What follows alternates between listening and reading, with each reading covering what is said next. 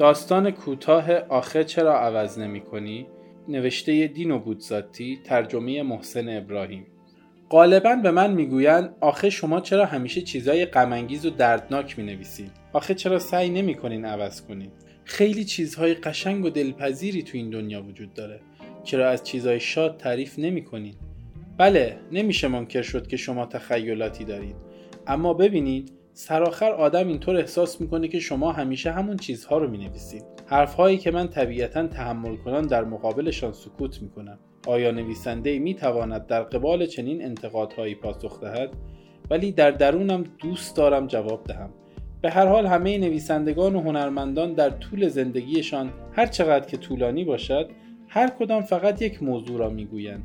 کسی با نفسی عمیق کسی با دمی ناچیز اما همیشه با خودشان یک جورند ناگزیر وگرنه صادق نخواهند بود. معهازا با خودشان یک جورند. معهازا شیوهی که از آن طریق شخصیت یک نویسنده تشخیص داده می شود آیا مستلزم نوعی یک پارچگی و یا بهتر یک صدایی نیست؟ و تازه چرا این بهانه های نامعقول از مایی است که می نویسیم نقاشان بسیار معروفی وجود دارند که در تمام زندگی کاری جز کشیدن عینا همان منظره. عینا همان طبیعت بیجان عینا همان آدم ها نکردند و هیچ کس حرفی به نقاشان نمی‌زند این تفاوت چرا؟ آری اگر اشتباه نکنم پاولو مونلی در گذشته چنین اعتراضی کرده است.